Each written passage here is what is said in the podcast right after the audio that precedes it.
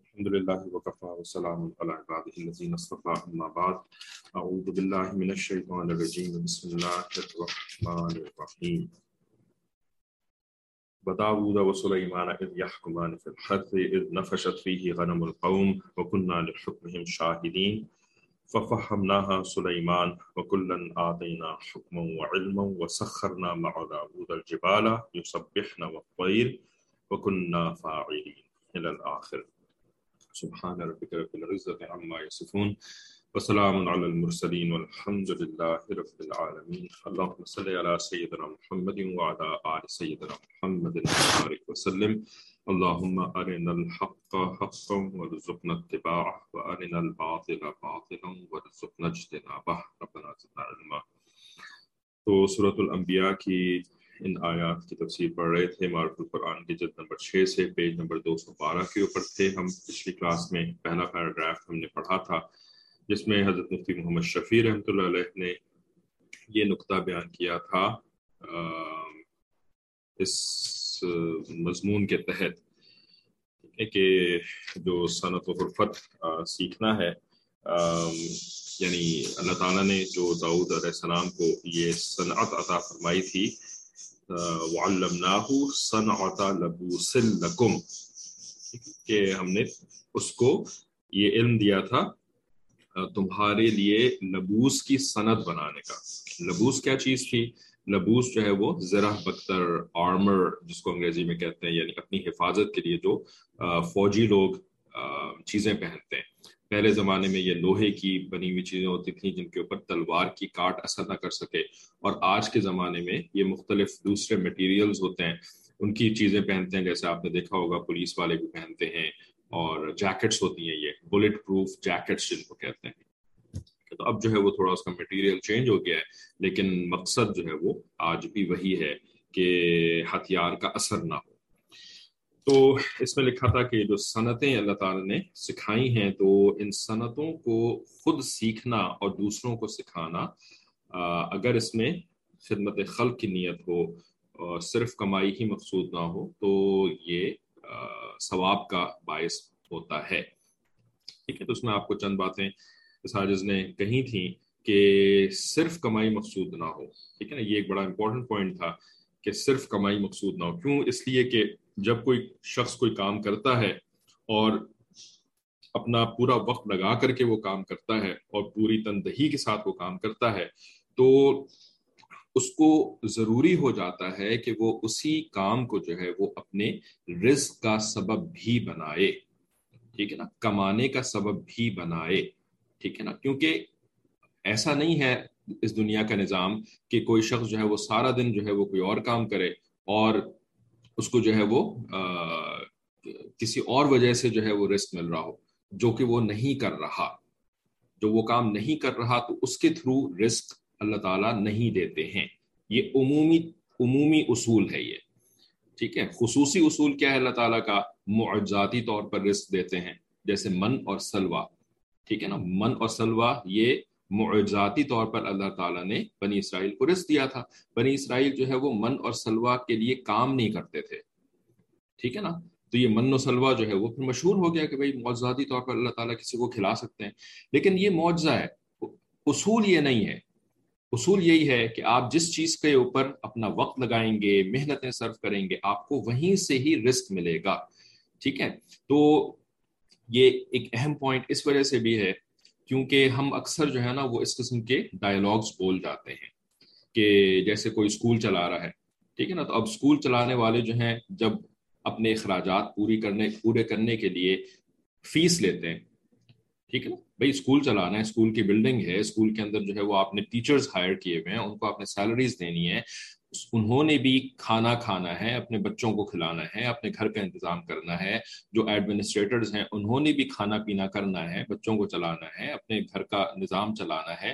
تو اب وہ رکھتے ہیں فیس فیس رکھتے ہیں بچوں سے، ٹھیک ہے نا؟ تو ہم یہ کیا کہتے ہیں؟ یہ تو جی انہوں نے تعلیم کو بزنس بنا لیا ہے۔ تعلیم کو بزنس بنا لیا ہے۔ ٹھیک ہے نا؟ تو ہم زیادہ تر جو ہے نا وہ بغیر سوچے سمجھے اس طرح کے الفاظ کہہ دیتے ہیں۔ ہم یہ نہیں سوچتے کہ بھائی اگر وہ فیس نہ رکھیں تو وہ کھائیں گے کہاں سے؟ ٹھیک ہے؟ ان کا نظام کیسے چلے گا؟ ان کی گاڑی کے اندر پیٹرول کہاں سے آئے گا؟ کوئی من اور سلوا تو نہیں اوپر سے اترے گا نا؟ تو انہوں نے فیس رکھی ہے، تو فیس رکھنا کوئی ناجائز کام نہیں ہے۔ بالکل بھی برا کام نہیں ہے۔ اس کو ہم اس طریقے سے بزنس بنا لیا، کہہ کر کے جو ہے نا وہ برا نہ بنا دیا کریں۔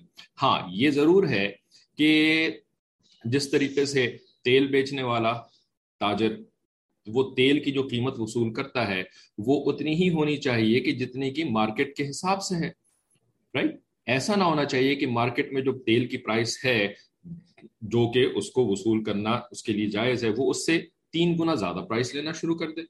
اگر تین گنا زیادہ پرائس لے گا، تو پھر اس کو بھی برا بھلا کہا جائے گا، سمجھا جائے گا کہ بھائی تم تیل اتنا تین گنا پرائس کے اوپر کیوں بیچ رہے ہو؟ دو گنا پرائس کے اوپر کیوں بیچ رہے ہو؟ ٹھیک ہے نا؟ اسی طریقے سے جو اسکول کے ایڈمنسٹریٹرز ہیں، انہوں نے جو فیس رکھی ہے، تو اگر ایک یعنی بات وہی ہے کہ جی کوئی اسٹینڈرڈ ہو، اس اسٹینڈرڈ کے حساب سے اگر انہوں نے فیس رکھی ہے، ٹھیک ہے، تو اس کو آپ بزنس بنانا نہیں کہہ سکتے، وہ ضرورت ہے۔ ہاں اس سے اگر تگنی فیس رکھنے جیسے کہ آج کل ہے معاملہ انفارچونیٹلی ٹھیک ہے نا، تو اس کو کہہ سکتے ہیں کہ ہاں بھائی انہوں نے بزنس بنا لیا اس کو۔ ٹھیک ہے نا؟ یعنی بزنس بنا لیا ایکچولی جملہ تو صحیح نہیں ہے، اس کو کہہ دینا چاہیے کہ انہوں نے ایکسپلائٹیشن کا ایک نظام بنا دیا ورنہ بزنس تو بھائی ہے بزنس کے بغیر تو کام نہیں چل سکتا نا، لوگ کھا پی نہیں سکتے، ٹھیک ہے نا؟ اسی طرح سے ڈاکٹر صاحب جو ہیں، وہ اپنی ٹریٹمنٹ کے اوپر جو اگر فیس لیتے ہیں، تو ہم کہتے ہیں جی انہوں نے جو ہے نا، وہ انسانوں کی صحت کے کو جو ہے وہ بزنس بنا لیا بھائی وہ ڈاکٹر صاحب نے بھی تو کھانا پینا کرنا ہے کہ نہیں کرنا ہے؟ ٹھیک ہے۔ اب یہ حکومت کا کام ہوتا ہے۔ یہ حکومت کا کام ہوتا ہے کہ وہ پرائسز جو ہے نا وہ سیٹ کرے کہ بھائی فلانے پروفیشن کے لوگ جو ہیں وہ اتنی فیس لے سکتے ہیں، اس سے زیادہ جو ہے وہ ایکسپلائٹیشن میں آ جائے گا رائٹ لوگوں کی جو ہے وہ یعنی لوگوں کے ساتھ جاتی کی کے اندر آ جائے گا۔ اگر اس سے زیادہ فیس لیں گے یا اس سے زیادہ اگر پرائس چارج کریں گے تو وہ جو ہے وہ مارکیٹ ویلیو سے زیادہ ہے۔ تو اس کی اجازت جو ہے وہ نہیں ہوگی۔ یہ کام ہے حکومت کا رائٹ حکومت یعنی اس کے کاموں میں سے یہ کام ہے۔ اب اگر حکومت اپنا کام نہ کرے تو اس کا ملبہ جو ہے وہ آپ لوگوں کے اوپر تو نہیں ڈال سکتے نا کہ جی وہ وہ بزنس بنا لیا انہوں نے وغیرہ وغیرہ۔ ٹھیک ہے۔ بہرحال تو یہ ایک بات تھی اور دوسری بات اس کے اندر اہم یہ تھی کہ صرف خدمت خلق کی نیت کرنے سے ثواب ملنا نہیں شروع ہو جاتا، بلکہ جو کام کر رہے ہیں وہ کام جائز بھی ہونا چاہیے۔ ٹھیک ہے نا؟ جائز بھی ہونا چاہیے۔ اور دوسرا یہ کہ اس کے اندر شریعت کی خلاف ورزی نہیں ہونی چاہیے۔ جیسے جھوٹ نہیں ہونا چاہیے، اس کے اندر بھائی خدمت خلق جو ہے، میں تو غریبوں کے ساتھ خدمت خلق کروں گا اور امیروں کے ساتھ جو ہے، میں جھوٹ بولوں گا۔ رائٹ یا یہ کہ وہ جو مشہور پھولن دیوی، بھوپال کی جو تھی نا، ایک پھولن دیوی، کہ بھائی امیروں سے جو ہے وہ ڈاکہ ڈال کر کے پیسہ لوٹے اور غریبوں کی مدد کرے کہ جی خدمت خلق ہو رہی ہے۔ تو امیروں سے لوٹ کے غریبوں میں بانٹ دینا جو ہے، یہ بھی چوری ڈاکہ حرام ہے، اس کی بھی اجازت نہیں ہے، اس سے بھی ثواب نہیں ملتا۔ اسی طریقے سے بے پردگی کا گناہ کر کے کوئی جو ہے وہ جا کر کے خدمت خلق کر رہا ہے۔ تو بھائی آپ کا جو گناہ عظیم جو آپ کر رہے ہیں، تو اس کا آپ کو، آپ کی سزا مل رہی ہے۔ خدمت خلق کا ثواب ایسے ایسے ہمارے دین کے اندر نہیں ملتا۔ ٹھیک ہے، باقی اپنی ذمہ داریاں یہ بھی آخری میں بات ہوئی تھی کہ اپنی ذمہ داریاں چھوڑ کر کے جو ہے نا، جو آپ کے اوپر فرائض ہیں، واجبات ہیں، ان کو چھوڑ کر کے جو ہے وہ آپ نفلی کام کر رہے ہیں جا کر کے۔ خدمت خلق، یہ نفلی کام ہے۔ ٹھیک ہے؟ تو اب نفلی کام کر رہے ہیں اور فرائض چھوڑ رہے ہیں، تو اس سے بھی ثواب نہیں ملتا ہے۔ ٹھیک ہے؟ تو یہ ساری بہت اہم بات ہے، یہ ہمارے ذہن میں کلیئر ہونا، تو پھر ہم اپنے بارے میں بھی صحیح فیصلے کر سکیں گے۔ غلط فیصلے نہیں کر لیں گے اور ہم دوسروں کے بارے میں بھی صحیح فیصلہ کر سکیں گے۔ ہم خدمت خلق کا نام سن کر کے جو ہے نا، بڑی آسانی سے، بڑی آسانی سے یعنی لیٹ جاتے ہیں۔ ہاں بھائی، کتنے اچھے لوگ ہیں، خدمت خلق کر رہے ہیں نا؟ خدمت خلق کے نام کے اوپر سب کچھ قربان۔ نہیں، یہ بالکل بھی ایسا نہیں ہے۔ فرائض قربان نہیں ہو سکتے خدمت خلق کے نام پر۔ ٹھیک ہے۔ کسی کو کوئی سوال ہے تو پوچھ لیں، کسی نے لکھا بھی ہے، ایک تو وہ میں پڑھتا ہوں کہ اب کوئی کیا، جیسے اسٹیشنری ہم باہر سے بھی لا سکتے ہیں، لیکن وہ وہی پہ لینا لازم وہیں سے لینا لازمی کر دیتے ہیں۔ وہاں پہ کہہ سکتے ہیں کہ، لازم بنا دیتے ہیں کہ جی اسٹیشنری جو ہے نا وہ آپ اسکول والوں سے ہی خریدیں۔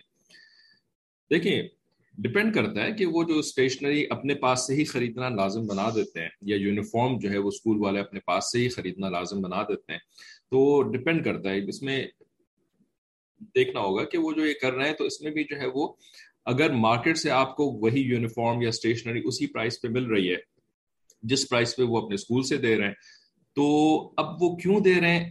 یہ بھی تو ہو سکتا ہے نا کہ جی جیسے اسکول کی برانڈ انہوں نے بنائی ہوئی ہے یا اسکول کا یونیفارم کے اوپر جو وہ وہ جو ایمبلم لگاتے ہیں اسکول کا لوگو لگاتے ہیں، تو وہ جو ہے وہ خالی اسکول والے ہی یہ کام کر سکتے ہیں، عام مارکیٹ سے آپ کو وہ چیز نہیں مل سکتی۔ تو ان وجوہات کی وجہ سے اگر وہ کوئی ایسی کنڈیشن لگاتے ہیں کہ جی آپ ہمارے پاس سے ہی خریدیں، تو اتنا زیادہ اس میں کوئی کوئی حرام کا فتویٰ بھی نہیں دیا دیا جا سکتا اس کے اوپر، ناجائز کا فتویٰ بھی نہیں دیا جا سکتا۔ ہاں بات وہی آتی ہے کہ وہ وہی مٹیریل جو مارکیٹ سے جس پرائز کا مل رہا ہے، اپنے پاس سے خریدنے کے اوپر، وہ دگنی پرائز کے اوپر دے رہے ہیں اور اور ہاتھ بھی مروڑ کر کے کہ نہیں، یہ آپ نے تو ہم سے ہی خریدنا ہے، دوسرے سے نہیں خریدنا۔ تو اس میں کافی ساری تفصیلات ہوتی ہیں۔ اسی وجہ سے جب علماء سے کوئی سوال پوچھا جاتا ہے نا، تو ان ساری تفصیلوں، تفاصیل کو سامنے رکھ کر کے پھر جواب دیتے ہیں۔ ٹھیک ہے۔ جیسے ایک ڈاکٹر صاحب ہیں، کہتے ہیں کہ میں امیر پیشنٹ سے زیادہ چارج کرتا ہوں تاکہ غریب کی ہیلپ کر سکوں۔ تو کیا یہ ٹھیک ہے؟ نہیں، وہ اپنے پیشنٹس کے مالی حالات کو دیکھ کر کے اگر وہ اپنے غریب پیشنٹ سے کم چارج کریں، ٹھیک ہے؟ اور امیر پیشنٹ سے جو ہے وہ اپنا نارمل چارج کریں، جو وہ انہوں نے اپنا ایک فیس کا اسٹینڈرڈ بنایا ہوا ہے، ٹھیک ہے؟ جو کہ مارکیٹ ویلیو کے حساب سے وہ امیر سے چارج کر رہے ہیں اور غریب سے جو ہے وہ اس سے کم چارج کر رہے ہیں۔ تو اس میں تو برائی نہیں ہے اس میں تو اچھا ہی ہے، ٹھیک ہے؟ لیکن اگر امیر سے بہت زیادہ چارج کر رہے ہیں اور غریب سے جو ہے وہ بالکل ہی یعنی غریب سے جو ہے وہ اپنی نارمل فیس چارج کر رہے ہیں اور امیر سے جو ہے وہ بہت زیادہ چارج کر رہے ہیں، اس کی اجازت نہیں یہ نہیں ہے کہ جی امیر ہے تو اس وجہ سے اس کی پرائز جو ہے نا وہ آپ بڑھا دیں۔ ٹھیک ہے؟ ہاں جو اسٹینڈرڈ پرائز ہے اس سے گھٹا کر کے آپ آپ غریب سے چارج کر سکتے ہیں۔ کیوں؟ اس لیے کہ جو پرائز سیٹ کی جاتی ہے نا، اس میں پروفٹ مارجن تو ہوتا ہے۔ پروفٹ مارجن کے بغیر جو ہے وہ پرائز سیٹ ہی نہیں کی جاتی۔ تو کرنا یہ چاہیے کہ جو پروفٹ مارجن جو ہے نا، یہ غریب کے لیے ہم کم کر دیں۔ یا یہ کہ غریب کے لیے ہم پروفٹ رکھیں ہی نہیں کہ ہم پروفٹ نہیں چارج کریں گے، ہم صرف کاسٹ بیسس کے اوپر غریب کو دے دیں گے۔ جتنی ہمیں کاسٹ پڑی ہے، اتنی چیز ہم غریب کو جو ہے نا، اسی پرائز کے اوپر دے دیں گے۔ ٹھیک ہے نا؟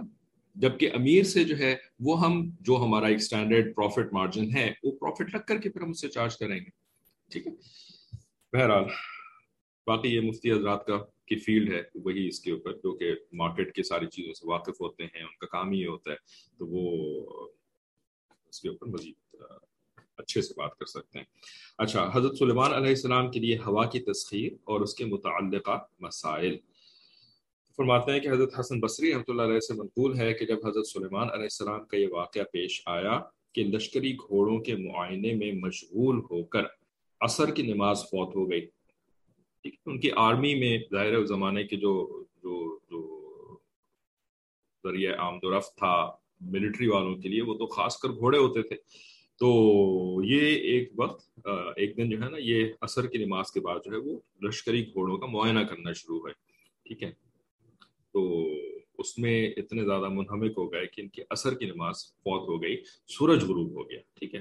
تو ان کو پھر اپنی اس غفلت پر بہت افسوس ہوا۔ اور یہ گھوڑے جو اس غفلت کا سبب بنے تھے، ان کو بیکار کر کے چھوڑ دیا۔ اب اس کی کافی تفصیل ہے۔ یہ یہ واقعہ جو ہے وہ سورہ سعود کے اندر آتا ہے، جیسا حضرت نے یہاں پہ لکھا ہے کہ انہوں نے گھوڑوں کے ساتھ کیا کیا؟ ان کو اس بات پہ بہت غم ہوا افسوس ہوا۔ انہوں نے گھوڑوں کو جو ہے نا وہ یا تو ان کو تلوار سے مارنا شروع کیا یا ان کو ویسے جو ہے وہ یعنی چھوڑ دیا۔ کچھ اس قسم کا انہوں نے کیا تھا کہ جس سے کہ وہ بیسکری آرمی کے لیے جو ہے نا وہ اب قابل استعمال نہیں رہے تھے۔ چونکہ ان کا یہ عمل اللہ کی رضا جوئی کے لیے ہوا تھا اس لیے اللہ تعالیٰ نے ان کو گھوڑوں سے بہتر اور تیز رفتار سواری ہوا کی عطا فرما دی۔ ٹھیک ہے، تو یہ جو ہوا کی سواری ان کو ملی تھی، اس کے پیچھے یہ بیک گراؤنڈ تھا۔ حضرت حسن بصری رحمۃ اللہ علیہ سے بات منقول ہے۔ ٹھیک ہے، تو اس واقعے کی تفصیل اور اس سے متعلقہ آیات کی تفسیر سعود میں آئے گی، انشاءاللہ تعالی۔ ولی سلیمان ریحا عاصفہ کہ سلیمان کے لیے ریح بہت ہی تیز چلنے والی جو ہوا تھی نا، اس کو ہم نے مسخر کر دیا تھا، جیسے داؤد علیہ السلام کے لیے آیا اور پھر اس کے بعد سلمان علیہ السلام کے لیے یہ والی بات آئی۔ تو فرماتا ہے کہ یہ جملہ سابقہ سخرنا مع داود پر عطف ہے۔ یعنی اسی کے اوپر یہ جو ہے نا، وہ ایڈ آن ہوا ہوا ہے کونکیٹنیٹ ہوا ہوا ہے پیچھے والے جملے کے اوپر۔ سخرنا کا جو فیل ہے یعنی ہم نے مسخر کر دیا، یہ جس طرح داود علیہ السلام کے اوپر اپلائی ہو رہا ہے۔ اسی طریقے سے یہ سلیمان علیہ السلام کے اوپر بھی اپلائی ہو رہا ہے کہ ہم نے سلیمان کے لیے، ٹھیک ہے۔ یعنی جیسے اللہ تعالیٰ نے حضرت داؤد علیہ السلام کے لیے پہاڑوں اور پرندوں کو مسخر کر دیا تھا، جو ان کی آواز کے ساتھ تسبیح کیا کرتے تھے، اسی طرح حضرت سلیمان علیہ السلام کے لیے ہوا کو مسخر کر دیا تھا۔ جس پر سوار ہو کر وہ جہاں چاہتے بہت جلد آسانی سے پہنچ جاتے تھے۔ اس جگہ یہ امر قابل لحاظ ہے۔ یعنی اس کا ہمیں لحاظ رکھنا چاہیے، اس کے اوپر ہمیں توجہ دینی چاہیے اس بات کے اوپر، اس امر کے اوپر کہ تسخیر داؤد علیہ السلام میں تو لفظ ما استعمال فرمایا۔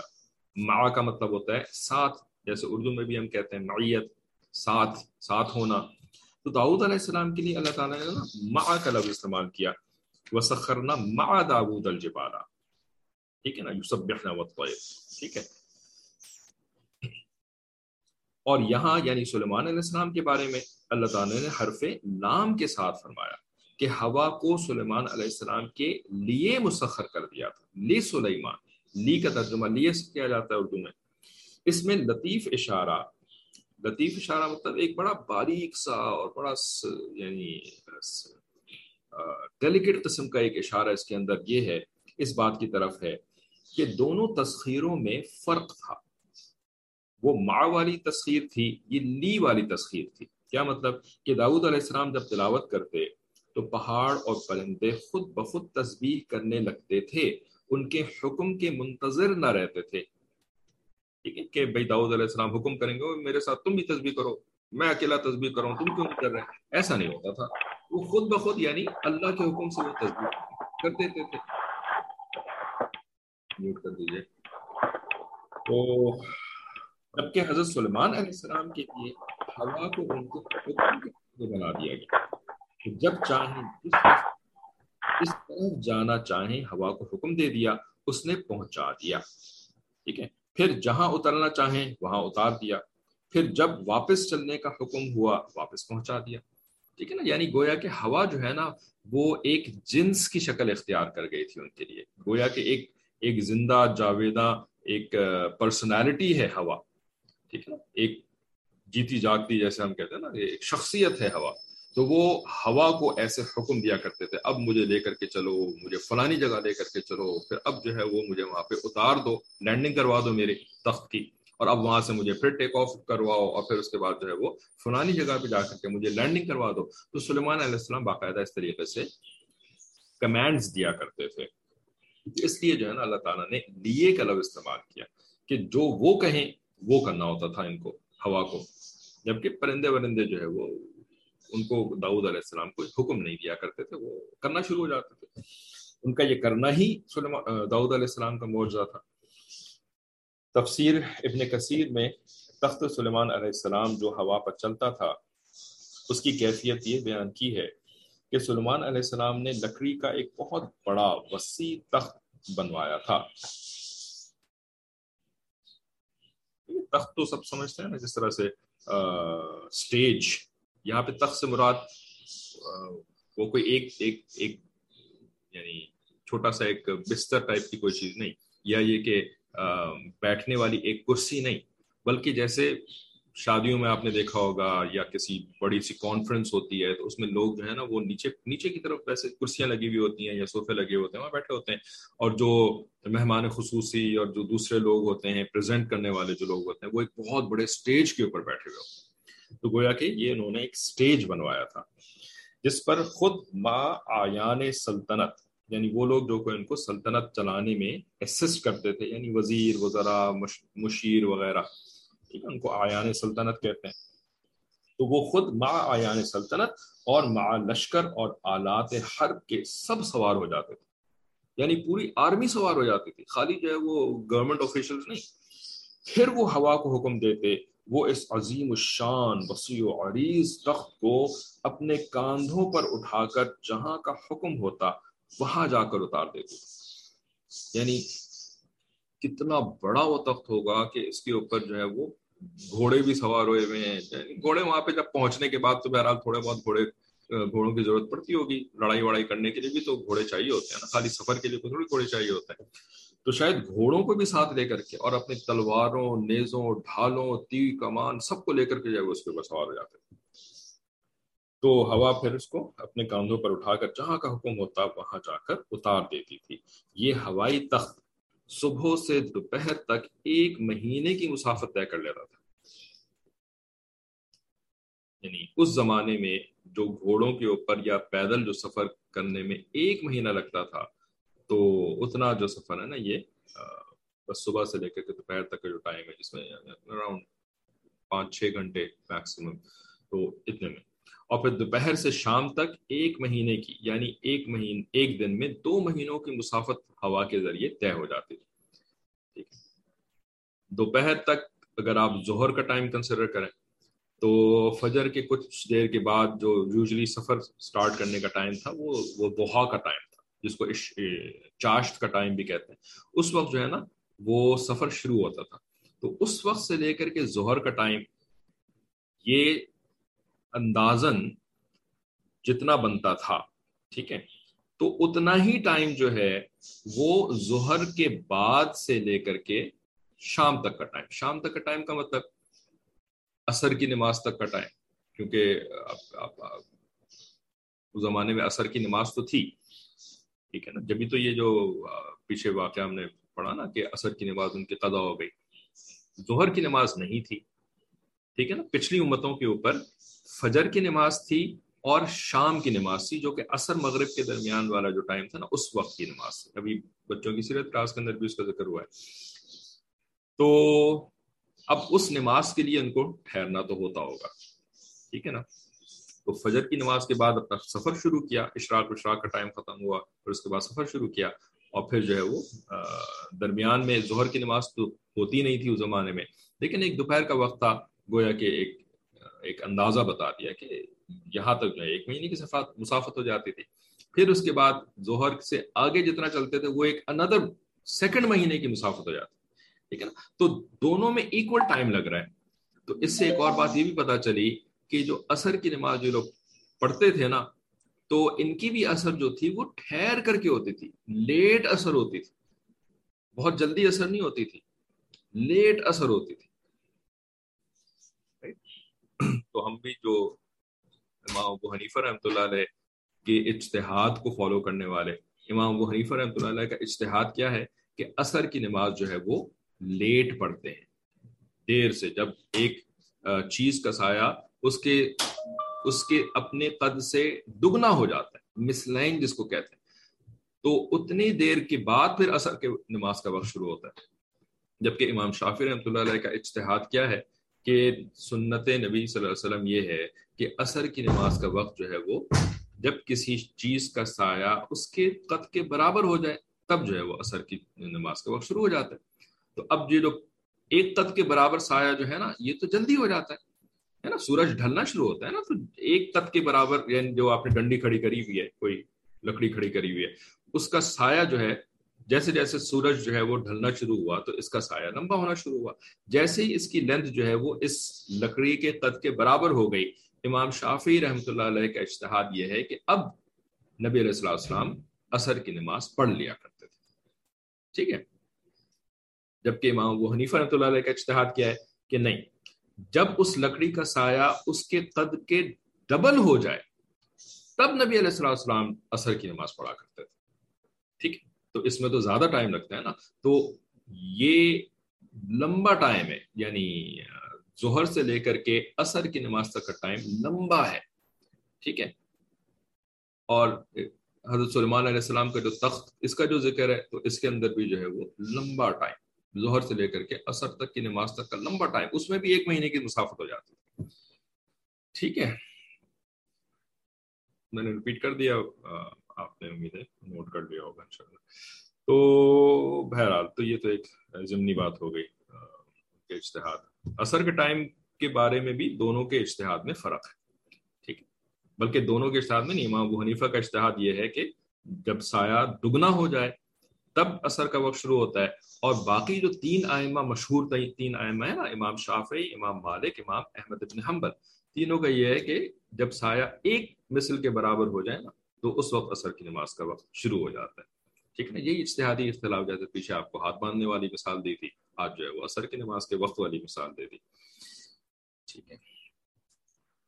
اچھا۔ تو ایک دن میں دو مہینوں کی مسافت ہوا کے ذریعے سے طے ہو جایا کرتی تھی۔ رات میں لوگ سفر نہیں کرتے تھے۔ ایون مطلب ہوا پہ تخت چل رہا ہے، پھر بھی رات میں سفر کرنے کا مزاج تھا ہی نہیں۔ رات میں سونے کا مزاج تھا۔ بس نماز نماز پڑھی، سو گئے۔ ٹھیک ہے؟ تاکہ تحجد کے وقت میں، انبیاء کے اوپر تو تحجد ویسے بھی فرض ہے، ہر ہر نبی کے اوپر، ٹھیک ہے؟ تو تحجد کے وقت بھی اٹھنا ہوتا ہے تو بھائی سو جائیں گے تبھی آرام سے اٹھیں گے۔ ابن ابی حاتم نے حضرت سعید بن جبیر رحمۃ اللہ علیہ سے نقل کیا ہے کہ اس تخت سلیمانی پر چھ لاکھ کرسیاں رکھی جاتی تھیں، جس میں سلیمان علیہ السلام کے ساتھ اہل ایمان انسان سوار ہوتے تھے۔ ٹھیک ہے یعنی کرسیاں رکھی جاتی تھیں اب یہ کرسیاں بھی یا تو ان کے ان کے کرسیوں کے جو پائے ہوتے تھے، وہ کسی طریقے سے یا تو جمے ہوئے ہوتے ہوں گے۔ کیونکہ یہ جب آسمان کے اوپر یہ اٹھے گا اور پھر اتنی تیزی کے ساتھ یہ سفر کرے گا، تو کرسیاں تو اڑ جائیں۔ ٹھیک ہے، تو یا تو کرسیاں جمی ہوئی ہوتی تھیں، یا یہ بھی ایک معاوضہ تھا کہ اتنی ہوا کے باوجود کرسیاں اڑتی نہیں تھیں اس کے اوپر سے۔ ٹھیک ہے، تو اب ان کے اوپر نا سب سے پہلے اہل ایمان انسان سوار ہوتے تھے اور ان کے پیچھے اہل ایمان جن بیٹھتے تھے۔ ٹھیک ہے؟ اہل ایمان انسان، پھر اس کے بعد ایمان والے جن۔ مراتب کا لحاظ، مرتبے۔ کہ انسان کا مرتبہ جنوں کے مرتبے سے زیادہ ہے۔ ٹھیک ہے؟ تو مرتبے کے حساب سے۔ اچھا پھر اس کے بعد پرندوں کو حکم ہوتا تھا کہ وہ اس پورے تخت پر سایہ کر لیں تاکہ آفتاب کی تپش سے تکلیف نہ ہو۔ ٹھیک ہے؟ اب یہ بھی ایک سائے کا بھی انتظام یعنی ویسے تو سایہ جو ہے کسی اور چیز سے بھی کروایا جا سکتا ہے، لیکن پرندوں کا سایہ کرنا اس سے شان اور زیادہ بڑھ جاتی ہے۔ یعنی جتنا زیادہ فینسی چیز ہو فیسنیشن جتنی زیادہ فینٹیسی قسم کی چیز ہو نا، اس سے زیادہ جو ہے وہ شان۔ ہاں بھائی، کسی کے اوپر جو ہے وہ درخت جو ہے وہ سایہ کر دے۔ ہاں بھائی بہت اچھی بات ہے درخت نے سایہ کر دیا۔ لیکن کسی کے اوپر کوئی پرندہ آ کر کے سایہ کر دے۔ او ہو یہ تو پرندے بھی ان کے، ان کا خیال کرنے کرتے ہیں، ٹھیک ہے نا؟ کسی کے اوپر بادل آ کر کے سایہ کر دے۔ او ہو بادل کا سایہ تو اس سے بھی زیادہ، اس سے بھی زیادہ عظیم ہے۔ ہمارے نبی علیہ السلام کے اوپر بادل سایہ کیا کرتے تھے، ٹھیک ہے؟ اب آفتاب کی تپش اللہ تعالیٰ کی مرضی، ورنہ آفتاب کو بھی حکم دے سکتے تھے کہ بھائی اس جگہ پہ اپنی کرنوں کو مت برساؤ۔ اپنی کرنوں کو اس تخت کے اوپر مت پھینکو ٹھیک ہے نا؟ لیکن اللہ تعالیٰ نے اس بات کو زیادہ پسند کیا کہ پرندے اپنے پروں سے سایہ کریں۔ اس میں میرے نبی کی شان جو ہے وہ زیادہ بڑھتی ہے زیادہ نظر آتا ہے کہ دیکھو کیا شان ہے ان کی کہ پرندے جو ہے وہ اپنے پروں سے سایہ کرتے When traveling to Arab countries and Asr Azan is called as per Shafi time, what is the rule for praying namaz if we follow the Hanafi maslak? جب عرب ملکوں کے اندر ہوتے ہیں تو چونکہ یہاں پر مسلک جو ہے وہ شافی یا حنبلی مسلک، سعودی عرب کے اندر حنبلی مسلک ہے بیسکلی یہاں کا آفیشیل تو مسجدوں کے اندر اذان جو ہوتی ہے اثر کی، تو وہ ان کے مسلک کے مطابق جلدی ہو جاتی ہے، مثل کے اوپر ہو جاتی ہے سائے مسلی کے اوپر۔ تو اس کے اوپر احناف کا بھی فتویٰ یہی ہے کہ مسجد کی نماز کی جو افضلیت ہے نا اس افضلیت کے کی وجہ سے جو ہے، وہ اثر کی نماز ہم انہی کے ٹائم کے اوپر پڑھ لیں۔ ٹھیک ہے؟ تاکہ مسجد کی پڑھنے کا جو جو فضیلت ہے نا، وہ مل جائے۔ ٹھیک ہے؟ لیکن اگر مسجد کی نماز کسی کو نہیں مل رہی مطلب مردوں کی بات ہو رہی ہے، کیونکہ مردوں کے لیے جو پچیس گنا ثواب، ستائیس گنا ثواب ہے، وہ مسجد کے اندر ہے۔ ٹھیک ہے؟ تو مرد جو ہے نا وہ مسجد کے اندر اثر کی یعنی انہی کے ٹائم کے اوپر شافی مسئلہ کے حمبری مسئلہ کے ٹائم کے اوپر نماز پڑھ لیں۔ حرمین کے اندر جاتے ہیں تو حرمین کی جماعت چھوڑتے کوئی تھوڑی ہے اثر کی نماز جو ہے وہ چھوڑ دی اور بعد میں جا کر کے جو ہے وہ انفی ٹائم کے اوپر اثر پڑ رہے کوئی بھی کوئی ایک بندہ بھی ایسا نہیں کرتا۔ سوائے چند لوگوں کے جن کا کہ بالکل ہی آؤٹ ہے معاملہ۔ ٹھیک ہے وہ نہیں پڑھتے پھر وہاں۔ پہ وہ تو کوئی بھی نماز نہیں پڑھتے۔ اینی anyway, تو یہ ان باتوں کے اوپر نا پھر جو اہل علم مفتی حضرات ہوتے ہیں، باقاعدہ پھر فتویٰ دیتے ہیں کہ اس صورت حال میں آپ اپنے مسلک کو چھوڑ کر کے پھر دوسرے مسلک کو اختیار کر سکتے ہیں، ٹھیک ہے؟ البتہ جب مسجد کی جماعت نہیں ملی کسی وجہ سے یا عورتیں، ٹھیک ہے؟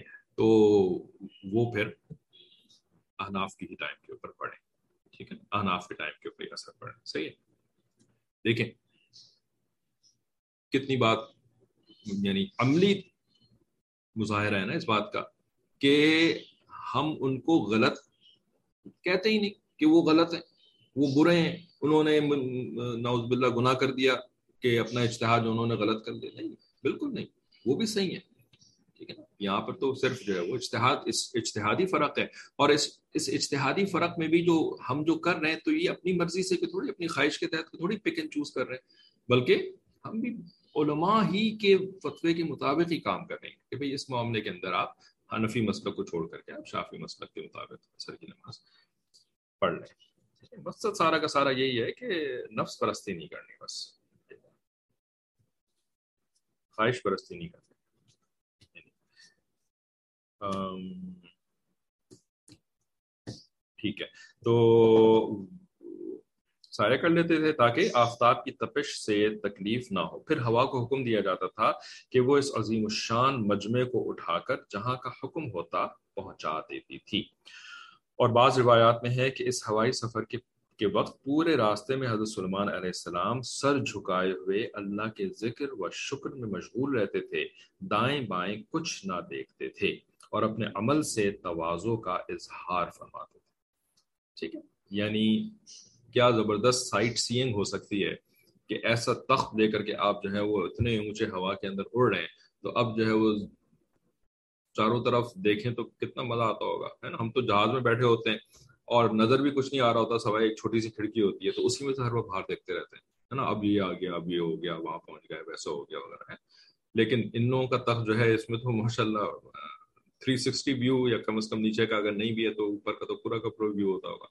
لیکن سلمان علیہ السلام جو ہے نا وہ اس وجہ سے بھی یعنی یہ صرف نہیں کہ فضولیات میں اپنا وقت ضائع نہیں کرنا، بلکہ اتنی بڑی اللہ تعالیٰ نے ان کو شان عطا فرمائی تھی کہ اس کا شکر کا جو جو ان کے اوپر بوجھ ہوتا تھا نا، اس شکر کے بوجھ اور اپنی آجزی ان کے لیے اتنی اہم ہوتی تھی کہ بس سر جھکائے رہتے تھے، ٹھیک ہے نا؟ اور اللہ کا شکریہ ادا کرتے رہتے تھے، ذکر کرتے رہتے تھے اور توازوں کا اظہار باقاعدہ دوسروں کو بھی کر کے دکھاتے تھے۔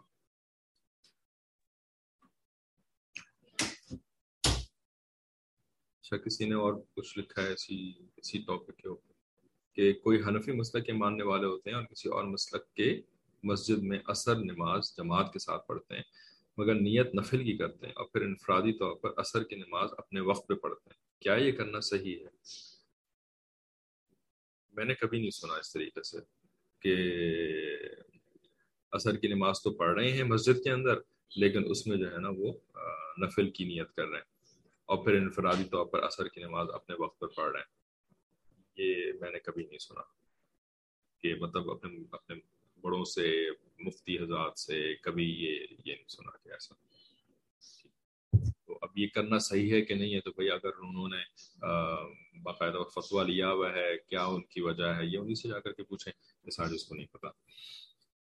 ٹھیک ہے۔ ویسے میرا ذاتی خیال یہ ہے کہ ایسا نہیں کرتا کوئی بھی۔ میں نے آج تک نہیں کسی کو دیکھا، نہ سنا اس طرح سے کرتے ہوئے۔ میرا ذاتی خیال یہ ہے کہ وہ اصل میں کچھ اور کر رہے ہوتے ہیں۔ اور آپ کو یہ سم، آپ کو ایسا لگ رہا ہے کہ جیسے وہ اثر کی نماز جو ہے نا، وہ نہیں پڑھ رہے اور نفل کی نیت کر رہے ہیں۔ یعنی یہ یہ بھی ویسے بھی ایک سوچنے کی بات ہے نا کہ مطلب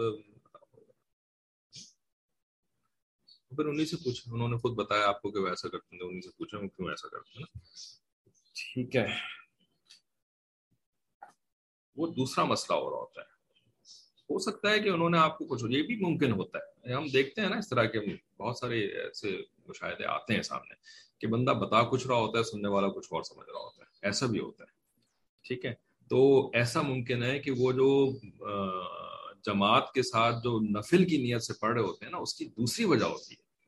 اس کی وجہ یہ ہوتی ہے کہ ان کو اگر کنفرم پتا ہے کہ مسجد میں جو، کیونکہ یہاں پہ جو عرب ملک ہوتے ہیں نا، تو یہاں پر جو ہے نا، مسجد کی ایک جماعت نہیں ہوتی۔ ٹھیک ہے نا؟ ایک تو مین امام جو ہے وہ جماعت کروا رہا ہے۔ وہ تو ٹائم پر ایک ہی جماعت ہوتی ہے، ختم ہو جاتی ہے۔ اب اس کے بعد کیا ہوتا ہے؟ مستقل جماعت چلتی رہتی ہے۔ کوئی بھی بندہ آیا، وہ جو ہے وہ کھڑا ہو جائے گا اور تکبیر پڑھ کر کے نا وہ اپنی نماز شروع کر دے گا۔ پیچھے جو لوگ آ رہے ہیں، وہ پھر اس کے پیچھے جماعت بنانا شروع کر دیں گے۔ ٹھیک ہے نا؟ تو ایک چین جماعت چلتی ہے یہاں پر۔ ٹھیک ہے نا؟ چین یعنی چلتی ہی رہتی ہے جماعت۔ ٹھیک ہے نا؟ اب یہ ان کے مسلک کے اندر یہ اس کی اجازت ہے کہ جماعت چلتی رہتی ہے، ٹھیک ہے نا؟ تو ٹھیک ہے ان کے مسلک میں اجازت ہے یعنی شافی مسلک میں امبلی مسلک میں اس کی اجازت ہے، تو وہ اس طرح سے پڑھتے رہتے ہیں یعنی مستقل جماعت چلتی رہتی ہے۔ امام ابو حنیفہ رحمۃ اللہ علیہ کے مسلک کے اندر اس کی اجازت نہیں ہے۔ امام ابو حنیفہ کے مسلک میں یہ ہے کہ مسجد جو ہے نا، تو اس میں ایک ہی جماعت کی جا سکتی ہے۔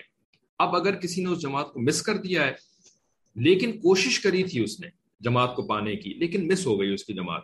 تو وہ انفرادی طور پر پڑھے، اس کو جماعت کا ثواب مل جائے گا۔ ٹھیک ہے نا؟ لیکن اگر یہ جو چین جماعت بنانی شروع کر دی گئی نا کہ نہیں، جو آیا ہے، اپنی اپنی ایک نئی جماعت بنا رہے ہیں، تو اس سے ہوگا کیا کہ جو اصل جماعت ہے نا، اس کی اہمیت ہی ختم ہو جائے گی۔ بس کوئی ضرورت ہی نہیں جب آپ جو ہے وہ یعنی وقت کی پابندی جو ایک ہے نا کہ اللہ تعالیٰ نے نماز کو جو ہے وہ اپنے مقررہ وقت کے اندر اور مسجد کی ایک شان ہوتی ہے، مسجد کے اندر جماعت کی ایک شان ہوتی ہے، وہ تو بالکل ہی ختم ہو جائے گی۔ تو ہر بندہ آ کر کے ہاں، جماعت کا سواب چلو جی میں اپنی جماعت بنا لیتا ہوں، مجھے بھی جماعت کا سواب مل جائے گا، ٹھیک ہے؟ تو بالکل ہی ڈسپلن جو ہے نا، وہ مسجد کا ختم ہو جائے گا، ٹھیک ہے؟ نا تو اس وجہ سے ان کا اشتہاد ہے وہ یہ بھی ہے کہ بس ایک ہی۔ اور پھر حدیث سے بھی اس کو وہ ثابت کرتے ہیں کہ نبی علیہ السلام نے بھی کبھی دوسری جماعت مسجد کے اندر نہیں بنائی۔ ٹھیک ہے نا؟ وہ ایک مرتبہ ہوا تھا اور وہ بھی ایز این ایکسپشن ہوا تھا کہ ایک صحابی دیر سے آئے تھے اور انہوں نے جو ہے نا وہ اپنی الگ سے جماعت جو اپنے اپنی الگ سے جو نماز پڑھ رہے تھے۔ تو پیچھے جو تھے نا، وہ نفلی نیت باندھنے کے لیے نبی علیہ السلام نے کہا تھا۔ یہ کوئی تھوڑی کہ جو اثر کی جو ہے وہ دوسری جماعت بنانی شروع کرتی تیسری جماعت بنائی یعنی تو اس وجہ سے نا یہاں پر جو ہے وہ مستقل کی جماعتیں چل رہی ہوتی ہیں۔ اب یہ جو نئے لوگ آ کر کے اپنی جماعتیں بنا رہے ہوتے ہیں نا، ان میں سے اکثر ایسے ہوتے ہیں کہ جن کا حلیہ ایسا ہوتا ہے کہ یعنی بالکل داڑھی نہیں ہے کلین شیوڈ ہے نا؟ کچھ لوگ جو بڑے مشائق ہوتے ہیں، وہ داڑھی منڈے کے پیچھے نماز جائز نہیں، ٹھیک ہے نا؟ کیونکہ اتنا زیادہ فاسق انسان جو اپنے آپ کو بنا کر کے رکھتا ہے، اس کے پیچھے نماز جائز نہیں، ٹھیک ہے نا؟ تو کچھ اور بھی مسئلہ ہوتا ہے کہ یہاں پر ایک اور بھی انہوں نے یعنی مسئلہ بنایا ہوا ہے کہ موزے جو ہوتے ہیں نا، عام موزے جو پہنے ہوئے ہوتے ہیں جو کاٹن ساکس ہوتے ہیں یا گورنمنٹ کے جو ساکس ہوتے ہیں، ٹھیک ہے فیبرک کے۔ تو اس کے اوپر جو ہے نا وہ مسا کر لیتے ہیں۔ وضو وضو میں جو ہے نا اس موزے کو اتار کر کے پیر نہیں دھوتے۔ بلکہ عام موضوع کے اوپر مسا کر لیتے ہیں اور بس ہو گیا جی وضو، ٹھیک ہے نا؟ جبکہ ایسا پہلے نہیں تھا، ٹھیک ہے نا؟ تمام آئمہ کا اس بات پر اتفاق تھا کہ یا تو پیر دھونا ہے، فرض ہے پیر دھونا، یا نبی علیہ السلام خف کے اوپر جو ہے نا وہ مسا کر لیا کرتے تھے۔ خف ایک خاص قسم کا موزہ ہوتا تھا، لیدر ساکس جن کو عام زبان میں کہہ دیتے ہیں۔ ٹھیک ہے؟ تو خف کے اوپر مسا کرتے تھے، ٹھیک ہے؟ عام موضوع کے اوپر مسا کرنے کی اجازت نہیں ہے، لیکن یہاں پر عام موضوع کے اوپر مسا کرنا شروع ہو گئے لوگ، اور ایسے ہی بندہ آ کر کے موزہ پہنا ہوا ہوتا ہے، اس نے موضوع کے اوپر مسا کیا ہوتا ہے، وہ آ کر کے جو جماعت بنانا شروع کر دیتا ہے، ٹھیک ہے؟ تو اب وہ جماعت بھی چل رہی ہے، آپ کو اسی وقت میں نماز اگر پڑھنی پڑ گئی ہے، تو اب آپ اس جماعت سے الگ جماعت بنائیں گے، تو ایک فساد کا، ایک فتنے کا بڑا اندیشہ ہوتا ہے کہ جی بہت مسئلہ ہو جائے گا کہ اگر آپ اس جماعت کو چھوڑ کر کے اپنی الگ سے جماعت بنا رہے ہیں، ٹھیک ہے؟ اپنی الگ سے نماز پڑھ رہے ہیں، ٹھیک ہے؟ تو اس وجہ سے نا کچھ لوگ ایسا کرتے ہیں کہ جو ایسی کوئی جماعت ہو رہی ہے نا کہ جس کا پڑھانے والا جو ہے وہ موزہ پہنا ہوا ہے اور آپ کو بھی پتا ہے کہ اس نے موزے کے اوپر مسا کیا ہوا ہے، تو پھر وہ اس کے پیچھے جو ہے نا وہ اپنی اثر نہیں پڑھتے یا اپنی فرض نماز کوئی بھی نماز نہیں پڑھتے، بلکہ وہ نفل کی نیت باندھ دیتے ہیں اس کے پیچھے۔ ٹھیک ہے؟ نفل کی نیت باندھ دیتے ہیں۔ جب وہ جماعت ختم ہوتی ہے نا، پھر جو ہے نا، اس سائڈ پہ جا کر کے جلدی سے جو ہے وہ اپنی جو فرض نماز ان کو پڑھنی ہوتی ہے، وہ پڑھ لیتے ہیں۔ خیر، یہ ایک وجہ ہوتی ہے جس کا کہ پتہ نہیں آپ کو سمجھ میں بھی آئی میں نے جو اتنی دیر سے بات سمجھائی ہے۔ کیونکہ ہے یہ بڑا کمپلیکیٹڈ سا مسئلہ ٹھیک ہے؟ ایسا بھی ممکن ہے کہ وہ یہ نہیں کہ اثر کی نماز کے پیچھے جو ہے وہ نفل پڑھتے ہیں، بعد میں اثر پڑھتے ہیں، نہیں، اس وجہ سے نہیں، بلکہ موضوع پہ مسے کی وجہ سے جو ہے نا، وہ اس جماعت کے پیچھے نفل کی نماز کی نیت باندھ کر کے پڑھ لیتے ہیں اور بعد میں جو ہے نا وہ اپنی فرض نماز پڑھ لیتے ہیں۔ بہرحال کمپلیکیٹڈ سا مسئلہ ہے چلے نہیں سمجھ میں آیا تو کوئی مسئلہ نہیں۔ آصفتن تو فرماتے ہیں کہ ریح آصفہ کے لفظی معنی سخت اور تیز ہوا کے ہیں۔ قرآن کریم کی دوسری آیت میں اس ہوا کی صفت رخاؤن سے بیان کی گئی ہے رخاؤن بیان کی گئی ہے کہ جس کے معنی نرم ہوا کے۔ ٹھیک ہے یعنی اسی واقعے کو کہیں پہ آصفہ کی صفت کے ساتھ ذکر کیا ہے اور کہیں ہوا کو جو ہے وہ رخا کی صفت کے ساتھ ذکر کیا بالکل اپوزٹ معنی لگتے ہیں دونوں کے۔ ایک کا معنی سخت اور تیز ہوا اور رخا کا معنی نرم ہوا، جس سے نہ غبار اڑے نہ فضا میں، نہ فضا میں تلاتم پہ پیدا ہو۔ یعنی بہت تیز ہوا ہوتی ہے تو اس سے نہ گرد و غبار پیدا ہوتا ہے اور ایک آندھی کسی کیفیت پیدا ہو جاتی ہے، ٹھیک ہے؟ بظاہر یہ دو متضاد صفتیں ہیں، لیکن دونوں صفتوں کا جمع ہونا اس طرح سے ممکن ہے۔ یعنی جب اللہ تعالیٰ اسی ایک منظر کو دو مختلف الفاظ سے بیان کر رہے ہیں، ایک جگہ پر جو کہہ رہے ہیں کہ بڑی تیز ہوا ہوتی تھی اور دوسری جگہ پر فرمانا اسی ایک منظر کے بارے میں کہ نرم ہوا ہوتی تھی۔ تو یہ تو بظاہر اختلاف ہو گیا کہ بھائی قرآن ہی میں ایک جگہ پہ کچھ کہا جا رہا ہے، دوسری جگہ پہ کچھ کہا جا رہا ہے۔ تو قرآن میں تو پھر اختلاف تو ہو ہی نہیں سکتا۔ کیسے ہو سکتا ہے کہ بھائی ایک جگہ کچھ کہیں، دوسری جگہ کچھ کہیں، ایک ہی واقعے کے بارے میں؟ ٹھیک ہے؟ تو اب علماء کا یہ کام ہوتا ہے کہ ان دونوں چیزوں کے درمیان جو ہے نا، جو بظاہر بالکل متضاد لگ رہی ہیں اپوزٹس لگ رہی ہیں علماء کرام پھر ان میں تطبیق کر کے بیان کرتے ہیں نہیں نہیں اپوزٹ نہیں ہے یہ اصل میں۔ ٹھیک ہے نا؟ بس ایک ظاہری طور پر ایک آپ کو اپوزٹ لگ رہی ہیں، اصل میں اپوزٹس یہ نہیں ہیں ٹھیک ہے؟ تو وہی حضرت فرما رہے ہیں کہ بظاہر یہ دو متضاد صفتیں ہیں، اسی ایک ہوا کی دو متضاد صفتیں۔ لیکن دونوں صفتوں کا جمع ہونا اس طرح ممکن ہے کہ یہ ہوا اپنی ذات میں بڑی سخت اور تیز ہو، جس کی وجہ سے چند گھنٹوں میں ایک مہینے کی مسافت طے کر سکے۔ لیکن قدرت حق تعالی نے اس کو ایسا بنا دیا ہو کہ اس سے فضا میں تلاتم نہ پیدا ہوتا ہو۔ ٹھیک ہے؟ یعنی آندھی والی کیفیت پیدا نہ ہوتی ہو۔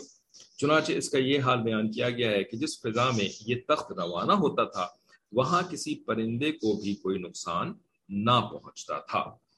ٹھیک ہے نا؟ یعنی اتنی تیز ہوا جو کہ اتنا تیزی کے ساتھ جو ہے وہ پہنچا دے۔ یعنی جیٹ انجن کوئی تھوڑی ہوتا تھا اس کے اندر۔ سلمان اسلام کے تخت میں، کہ جیٹ انجن کی وجہ سے جو ہے وہ تخت آگے بڑھو نہ جو ہے وہ پنکھے لگے ہوئے ہوتے تھے، کہ پنکھوں کی وجہ سے جو ہے وہ جیسے ہیلی کاپٹر اڑتا ہے، اس طریقے سے۔ بھائی، کیسے اڑتا تھا؟ ہوا اڑاتی تھی اس کو، ہوا دھکا دیتی تھی، جیسے ہوا بادلوں کو اڑا رہی ہوتی ہے، اسی طرح سے اس تخت کو اڑا رہی ہوتی تھی، ٹھیک ہے؟ لیکن دونوں صفتیں ان کے اندر جمع تھیں کہ اس سے جو ہے نا وہ ایک آندھی کی کیفیت پیدا نہیں ہوتی تھی، اور بہت تیز بھی ہوا ہوتی تھی۔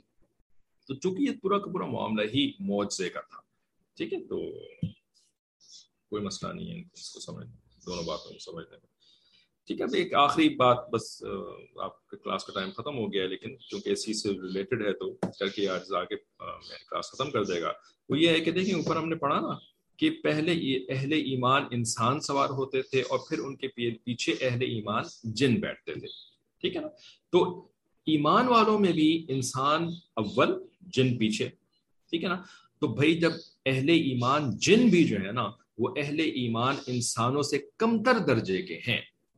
تو جو کافر جن ہوتے ہیں، شیطان جن ہوتے ہیں، برے جن ہوتے ہیں، تو وہ ایمان والے انسانوں سے تو بہت زیادہ نیچے، ہے نا؟ بہت نچلے درجے کی کی مخلوق ہے وہ، کافر جن، ٹھیک ہے نا؟ لیکن اب کتنے ہیں ہم میں سے؟ کہ جن کے اوپر جن سوار ہو جاتے ہیں رائٹ ایک تو یہ کہ جب انسان گناہ کرتا ہے، تو گناہ کیوں کرتا ہے؟ جن کے اثر میں آ کر کے، ہے نا؟ لیکن وہ جن، وہ بڑا والا جن ہوتا ہے، ابلیس، ٹھیک ہے نا؟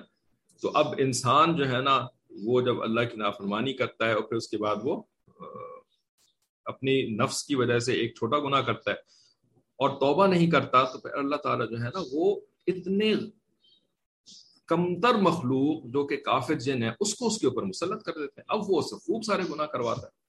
اور پھر دوسری سچویشن کیا ہوتی ہے کہ یعنی وہی جو جادو، ٹونا اور اس قسم کے جو خرافات کے اندر کتنے سارے لوگ پھنس جاتے ہیں۔ تو وہ بھی تو یہی ہے نا کہ جی جو کافر جن ہیں شیاطین جو ہوتے ہیں، وہ جو ہے وہ سوار ہو جاتے ہیں انسان کے اوپر۔ جسے وہ مجنون ہو جاتا ہے اور پھر جو ہے وہ عجیب و غریب قسم کی حرکتیں ہونی شروع ہو جاتی ہیں، ٹھیک ہے؟ تو یہ دراصل جو ہوتی ہے نا، وہ خالی اللہ تعالیٰ کی سزا ہوتی ہے۔ ہم اس کو سزا کے طور پر نہیں دیکھتے کہ بھئی ہمارے اوپر جن سوار ہو گیا یا جنہوں نے آ کر کے جو ہے وہ الٹی سیدھے حرکتیں کرنی شروع کر دیں، جس ہم پریشان ہو رہے ہیں، تکلیف میں ہیں اور نہ جانے کیا کیا ہونا شروع ہو گیا ہماری زندگی کے اندر۔ ہمیں چاہیے کہ ہم اس کو جو ہے نا وہ اپنے گناہوں سے کنیکٹ کریں کہ دیکھیں، ہم سے کمتر مخلوق ہے۔ ہم سے یعنی کمزور چیز ہے اللہ تعالیٰ کی بنی ہوئی۔ لیکن اللہ تعالیٰ نے اس کو ہمارے اوپر مسلط کیوں کیوں کر دیا؟ کیونکہ ہم نے اللہ کی نافرمانی کری اپنے اوپر، ہمارے اوپر کون ہے؟ اللہ تعالیٰ ہے نا؟ ایمان والے کے اوپر جو ہے وہ اللہ تعالیٰ ہے، ٹھیک ہے نا؟ تو ہم اوپر والے کی نافرمانی کرتے ہیں، اللہ تعالیٰ نیچے والوں کو ہمارے اوپر مسلط کر دیتے ہیں، ٹھیک ہے نا؟ اب ہم جو ہے نا، اس کا علاج کیا کرتے ہیں؟ وظیفے، تو عملیات، تو کچھ لوگوں کو جو ہے وہ روٹ، طوطے کی طریقے سے منزلیں پڑھنے کی لت لگی ہوئی ہوتی ہے۔ منزلیں پڑھ رہے ہیں جی منزلیں پڑھ رہے ہیں، منزلیں پڑھ رہے ہیں۔ گناہ نہیں چھوڑنے گناہوں کے اوپر نظر ہی نہیں جا رہی کہ میری زندگی کتنی گناہوں سے ملوث زندگی ہے، کتنے میں اللہ تعالیٰ کی نافرمانی کر رہا ہوں، مجھے اس کے اوپر توبہ کرنی چاہیے، اللہ سے معافی مانگنی چاہیے، بالکل بھی نہیں۔ بس کبھی یہ وظیفہ بتا دو، کبھی یہ وظیفہ بتا دو، مجھے وہی منزل بتا دو، منزلیں پڑھ رہے ہیں، منزلیں پڑھ رہے ہیں، منزلیں پڑھ رہے ہیں۔ اور اگر ان کے سامنے گناہ کی بات بھی کر دو نا کہ بھائی اصل میں تو یہ مصیبت جو ہے نا، یہ گناہ کی وجہ سے آتی ہے، تو ہمیں گناہوں سے توبہ کرنا چاہیے اور اپنی زندگی کی ترتیب کو بدلنا چاہیے، ناراض ہو جاتے ہیں۔ ناراض ہو جاتے ہیں۔ ایک دم اوے تم، تمہاری یعنی کہتے نہیں ہیں، بندہ بندہ دیکھ کے بات کرتے ہیں۔ کہتے نہیں ہیں اس طریقے سے تمہاری مجال کیسی ہوئی کہ تم مجھے گناہ گار بولو خبردار جو تم نے مجھے گناہ گار بولا۔ لیکن بالکل ہی ناراض ہو کر کے نا ایسے روٹ کر کے جو ہے نا، وہ چلے جاتے ہیں۔ بھائی، مجھے تو وظیفے بتاؤ، ہم تو وظیفے پوچھنے کے لیے آئے تھے تمہارے پاس۔ گناہ کے بارے میں کوئی ڈسکشن کرنے کی ضرورت ہی کوئی نہیں۔ حالانکہ حقیقت جو ہے نا، وہ صرف یہ ہے، گناہوں کی وجہ سے یہ ہوتا ہے۔ وظیفہ پڑھنے سے یہ مسئلے حل نہیں ہونے والے ہیں ہمارے۔ ٹھیک ہے۔ توبہ سے حل ہونے والا ہے اچھا آخری بات آپ نے جو لکھی تھی some some day due to some emergency we feel we fear that اصل نماز might be miss due to traffic اور not being able to stop on the road and pray we can can we پرے اثر early in Shafi time ہاں اگر واقعی ایسی کوئی سچویشن ہے کہ جس کے اندر کہ مطلب آپ کو پتہ ہی ہے۔ جیسے مثال کے طور پر آپ کسی پبلک ٹرانسپورٹ کے اندر سفر کر رہے ہیں، جس میں کہ آپ کو پتا ہے کہ اس نے نہیں روکنا ہے۔ یعنی شافی ٹائم پر ہی وہ آپ کے لیے پاسبل ہے، وہ رک گیا ہے یا پاسبل ہے کہ آپ آپ پڑھ کر کے آپ سوار ہو جائیں۔ Then he is not going to stop until مغرب جیسے یہاں پہ سعودی عرب میں عمومی طور پر ایسا ہوتا ہے، عمرے کے لیے جا رہے ہیں تو وہ بس والا جو ہے نا، وہ بس ایک ہی دفعہ روکے گا، دوبارہ نہیں روکے گا۔ ٹھیک ہے؟ تو پڑھ بھی سکتے ہیں یعنی ظاہر حرام تو نہیں ہے یہ چیز آپ کے لیے، اور یہ آپ مجبوری کی وجہ سے پڑھ رہے ہیں، ٹھیک ہے؟ ویسے تو بیٹھ کر کے بھی پڑھی جا سکتی ہے نماز، لیکن وہ اگر قیام کا پاسبلٹی ہے تو پڑھ سکتے ہیں یعنی ایسا اتنا یہ یعنی زندگی اور موت کا کا مسئلہ نہیں ہے یہ۔ ٹھیک ہے؟ تو ایسی سچویشن کی وجہ سے مجبوری میں جو ہے کر سکتے ہیں، کوئی ایسا حرام نہیں ہو جائے گا، ایسی نماز پڑھنا۔